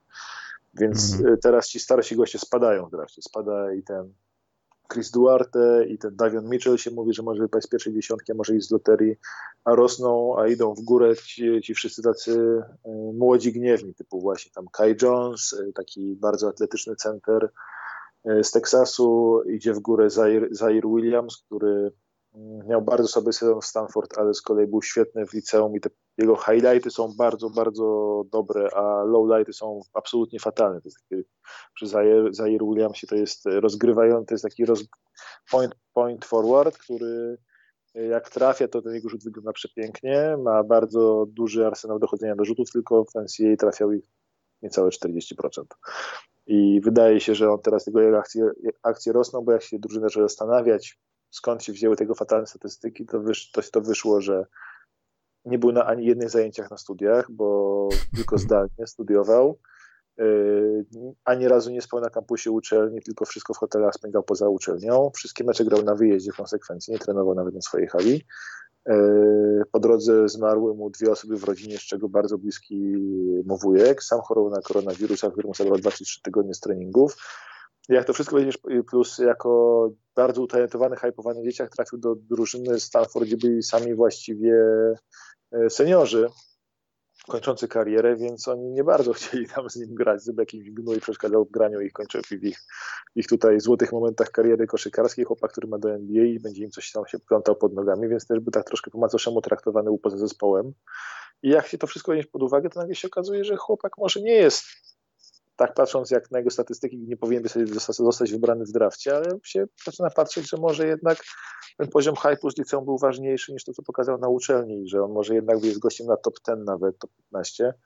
Zresztą dostał zaproszenie do Green Roomu teraz, y, do draftu, a nie, mm, a nie, a nie jakimś tam lamusem z końcówki draftu. Y, I ostatnia rzecz jest taka, która jest ciekawa, to że dopiero w drugiej, ja mam Alperen Sengun, to jest taki młody Domantas Sabonis z, z wyglądu troszeczkę tylko jeszcze lepszy. Gość, który jest powiedzmy skrzyżowaniem, jeśli chodzi o osiągnięcia właśnie Sabonisa z czasów Gonzagi z Luką Donciciem z Realu Madryt. Y, kiedy y, y, on został MVP Ligi Tureckiej w wieku 18 lat, jest niewiarygodnie dobry pod koszem, silny, manewry, fil w obronie ma, tylko taki oldschoolowy troszeczkę. I ja go mam w swoim top 7, nawet w swoim top pewnie 5 e, najlepszych graczy tego draftu, a drużyny, a został zaproszony do Green Roomu dopiero w drugiej turze, czyli po, po pierwszej 15 zawodników, którzy są pewniakami do top 20. Został dobrany jako pozostała to taka pozostała piątka e, do Green Roomu. Tam 20 graczy będzie w Green Roomie. Więc to jest ciekawe, że e, ten skład tego Green Roomu i jak późno niektórzy gracze zostaje tam dodani. No ale a, a, a, tak to szczerze mówiąc, najciekawiej z draftem będzie dopiero w tym nadciągającym tygodniu. Mam nadzieję, że zrobimy ten pato stream z draftu. Nie, Maciek, nie, to jest strata czasu. Będziemy siedzieć o trzeciej w nocy dla 15 osób. Michał, będę pijany do ciebie, do, do ciebie dzwonił w takim razie. No, no to, do, nie, będę no, nagrywał, będę nagrywał komórką. Nie, powiem ci, że szanuję to, że powiedziałeś to, bo nastawię sobie wtedy nie przeszkadzać do rana. No, w każdym razie e, ciekawie będzie teraz w tym tygodniu, bo dużo bardzo jest takich ploteczek transferowych dookoła draftu. Jest paru gości, którzy idą w górę, idą w dół, ale te wszystkie moki e, zaczną mieć przypominać, e, zaczną przypominać to, co się realnie wydarzy dopiero w tym tygodniu, tak? Bo w tym momencie na razie bardzo dużo takich tych gości mokujących robi małą sensację dookoła swoich, swoich list po to, żeby, no żeby się klikało, żeby ludzie czytali. Tak? No jasne. Chatford, no. Musi zadbać o, Chatford musi zadbać o to, żeby ludzie kupowali subskrypcję na jego tam 17 kolejną stronę. Mark Stein musi zadbać, żeby ludzie kupowali jego newsletter. E, The Athletic musi dbać o to, żeby ludzie nie odchodzili, bo przecież muszą w końcu przynosić, zacząć przynosić zyski. ESPN musi z kolei dbać o to, żeby ludzie nie odchodzili od nich, więc też tam będą troszeczkę mieszali i mówili, a ten, tamten, gdzie indziej a potem się okazuje nagle, że tuż przed draftem wszyscy swoje moki zrobią prawie identyczne, które będą mniej więcej odpowiadały temu, co zrobią drużyny na pierwszych 10-12 miejscach. E, trzeba przyznać draft ekspresowi, że on tam trafia co roku tu 11 na 14 graczy, z czego 7 dokładnie na przykład z, z, z loterii samej, tak? I bardzo możliwe, że bardzo możliwe, że tak będzie też w tym roku.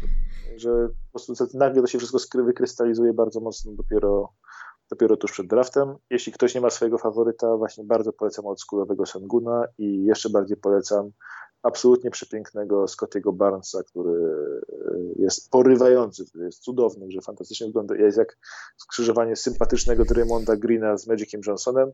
Problem z tym, że nie umie rzucać. Aha. No, pięknie.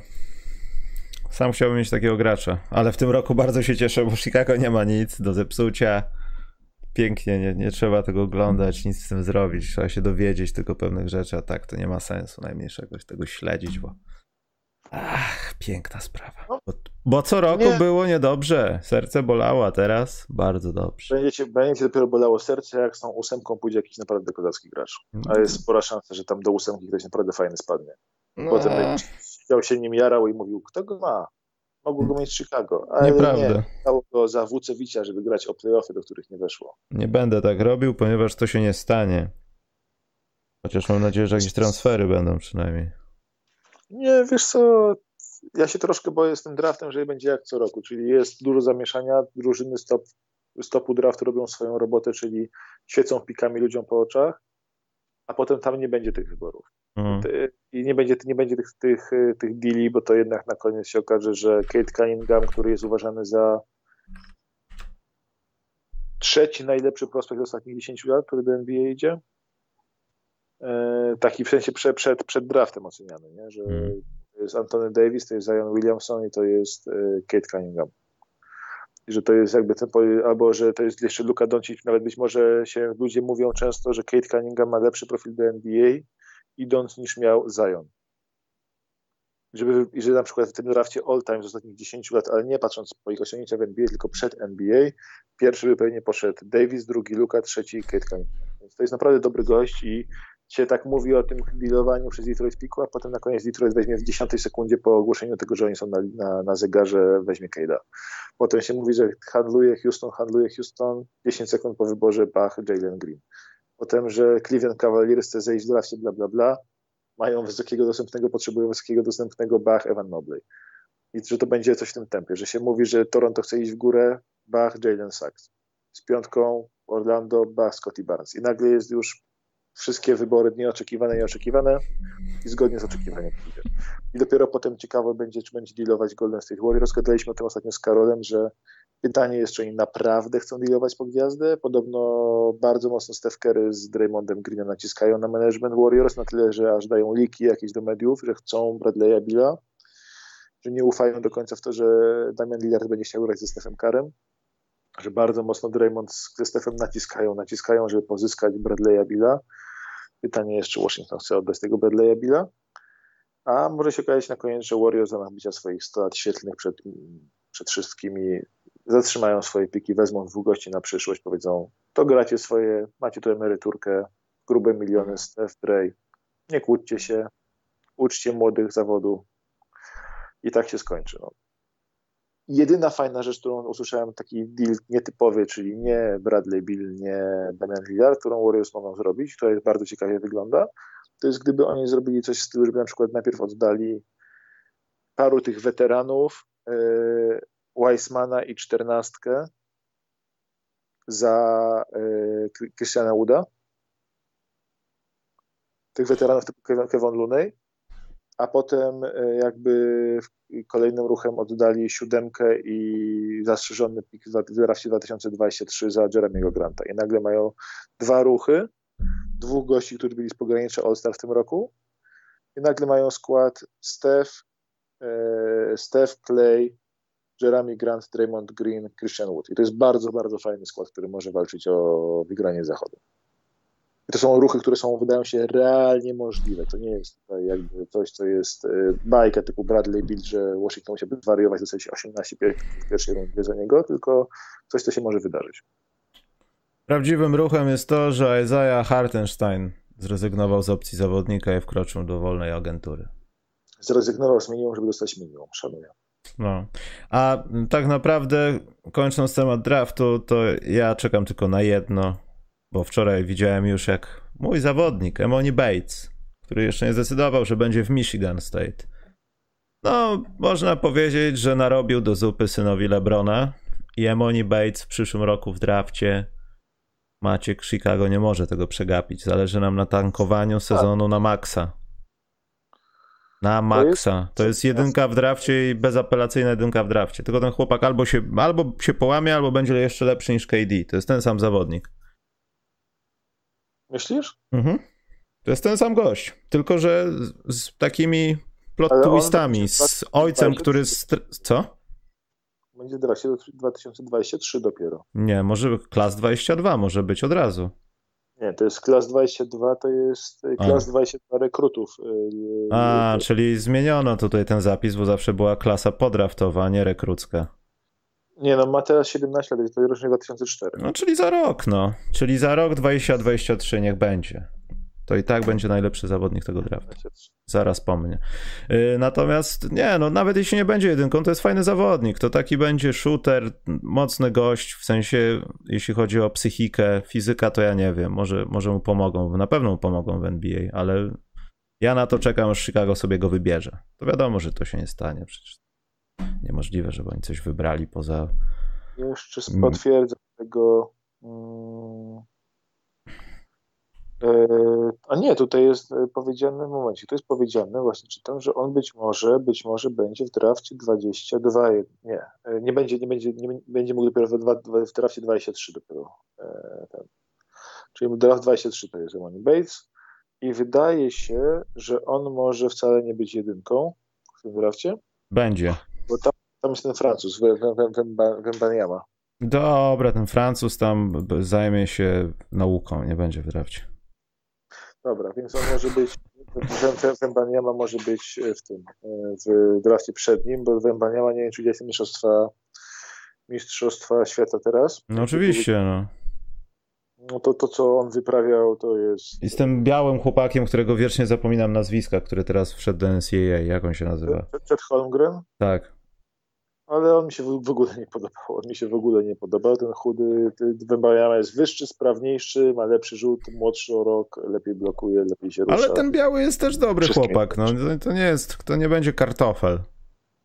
Tak, ale on według mnie on teraz jest numerem jeden swojej klasy tylko dlatego za, za, za wzrost i za nietypowość budowy, a do momentu draftu wypadnie z pierwszej piątki draftu. W ciągu roku myślę, że wypadnie z pierwszej piątki draftu, a za to ten Wembanyama to mi się wydaje, że e, świat by się musiał skończyć, żeby on wyleciał z jedynki, bo w tym momencie wygląda jak skrzyżowanie Rudiego Guberta z Kevinem Durantem. No trochę tak wygląda. Tylko wygląda też jak skrzyżowanie głodu w Etiopii i anoreksji. I myślę, bo, że... Z moim kolanem. Co? Razem z moim kolanem, prawda? Nie, chodzi o, chodzi o to, że jeśli mówi się o tego typu zawodnikach, że są nieprzygotowani fizycznie, to Wandem, Wandem, ja, Wandem Yama, tak? Watem Yama. Węban Jama. Y, że to się zaraz skończy jakąś kontuzją, bo on naprawdę nie ma praktycznie obudowanych tych kości. No, to nie jest tak, że on jest bardzo chudy, tak jak KD kiedyś. On jest jeszcze chudszy. Tylko, że jest wysoki, no i, no i wiadomo, jak to się zwykle kończy, kiedy się no, przepychasz z wyższym. Ktoś, który nie waży 100 kg, a ma 2,20 wzrostu. No właśnie, no. I jak porusza się na boisku, to jeszcze jakoś to wygląda, ale jak stoi przy tej zbiórce i tak przyłożyć do tego jakiegoś nawet niespecjalnie uzdolnionego fizycznie zawodnika NBA, no to no tylko wiadomo, co robi NBA z chudymi ludźmi. Oni ich po prostu tuczą dosyć szybko i mocno. Wyobraź sobie, że przybiera tak jak Janis. Ten gość. Gdyby on nabrał tak masy, jak Janis nabrał, mm.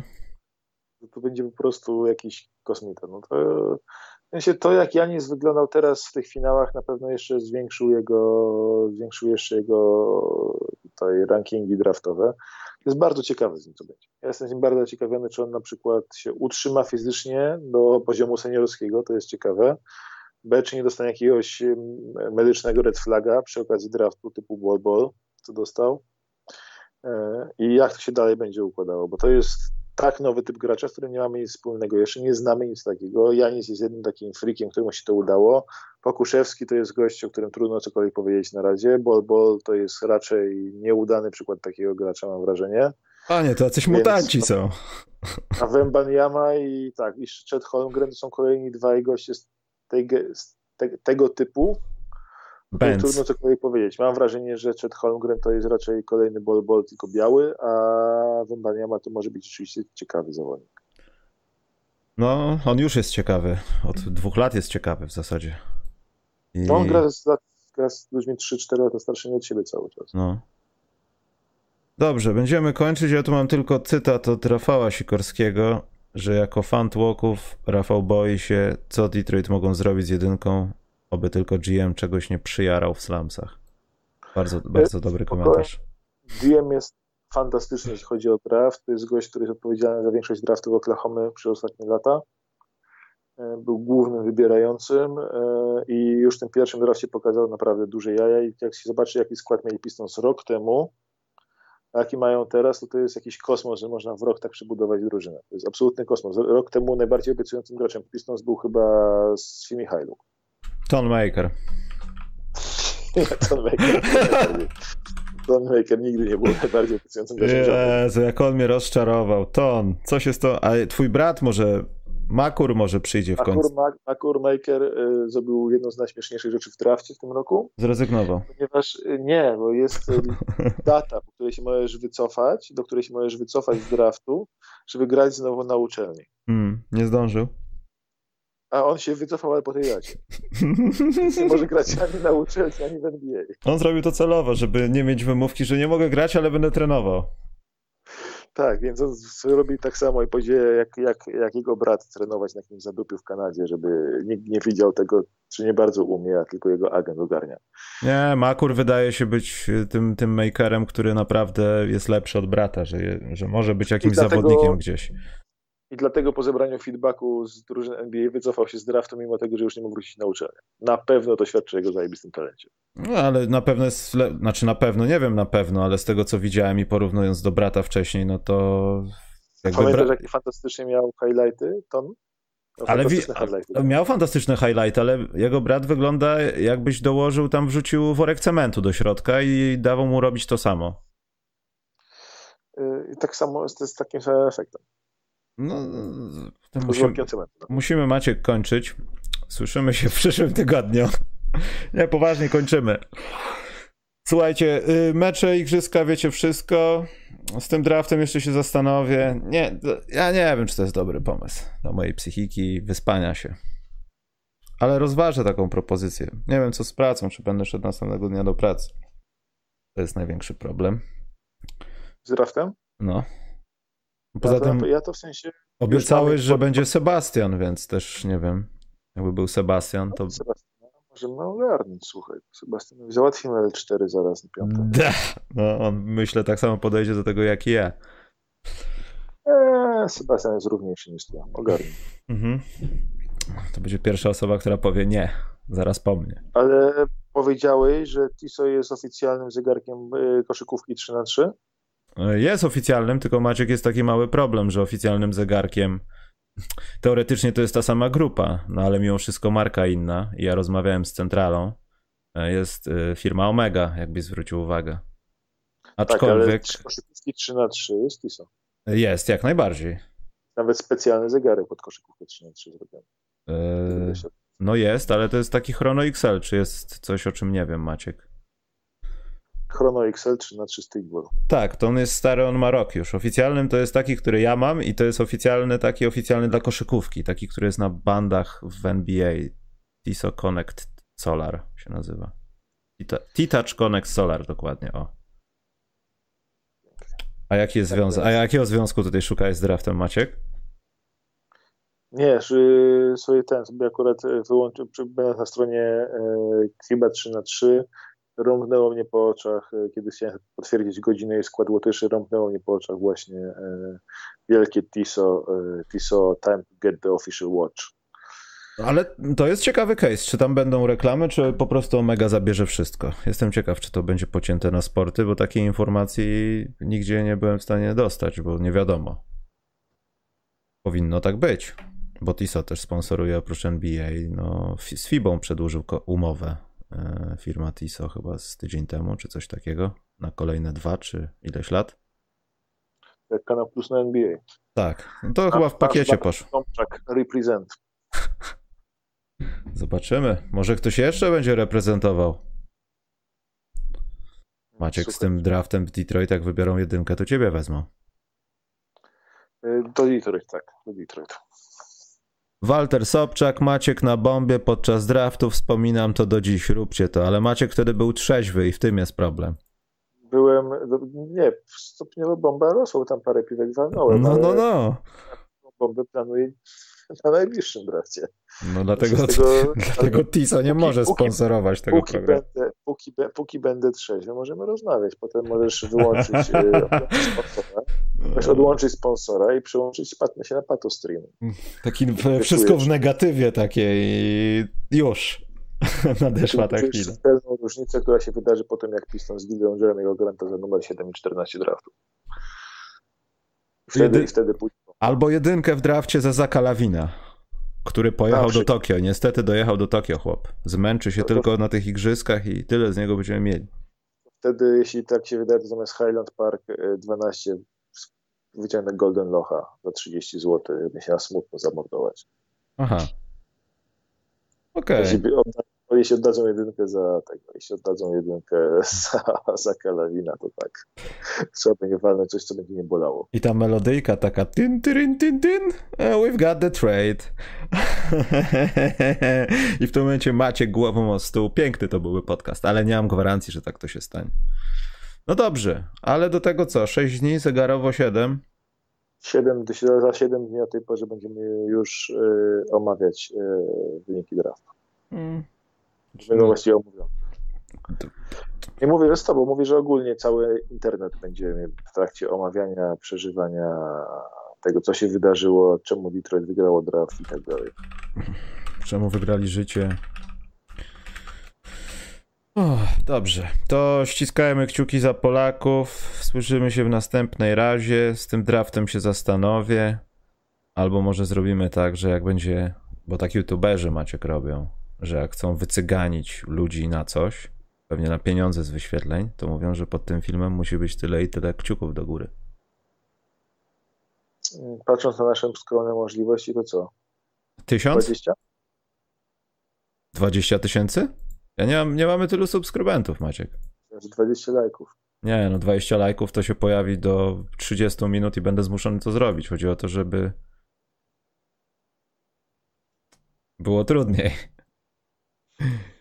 Ach, ja chcę, żeby było łatwiej. Nie, z, będzie, nie, zrobimy inaczej. Zrobimy inaczej, Maciek. Ja wrzucę na Twittera w jakimś momencie weekendu bądź po weekendzie taką informację, że jak tutaj będzie, tam są serduszka. 500 serduszek, to robimy. I ty musisz zrobić wszystko, żeby, żeby ludzie widzieli o to, że to jest gra taka, no i wtedy możemy... A tak poważnie to się muszę dowiedzieć w poniedziałek w pracy, jak mam, jak mam grafik ustawiony, bo nie mam pojęcia. Bo... Tak, niewyspany. Nie sądzę, żebym chciał chodzić po wysokościach i być niewyspany, Maciek. Znaczy ja wiem, że kilka osób w Polsce by chciało, żeby do czegoś takiego doszło, ale ja niespecjalnie. Dobra. Chyba, chyba od 10 minut robimy stream, yy, robimy podcast nie, o, nie o koszykówce, mam takie wrażenie. A o czym? O tym, że mnie namawiasz na, na, namawiasz, czy, słucham propozycji, namawiasz mnie na draft, więc słucham. O alkoholu, o, rozmawiamy chyba od takich 10 minut o alkoholu. Yy, nie, o drafcie, nie, o następnym programie. Maciek, planujemy następną transmisję, co do ciebie nie dociera w tym momencie.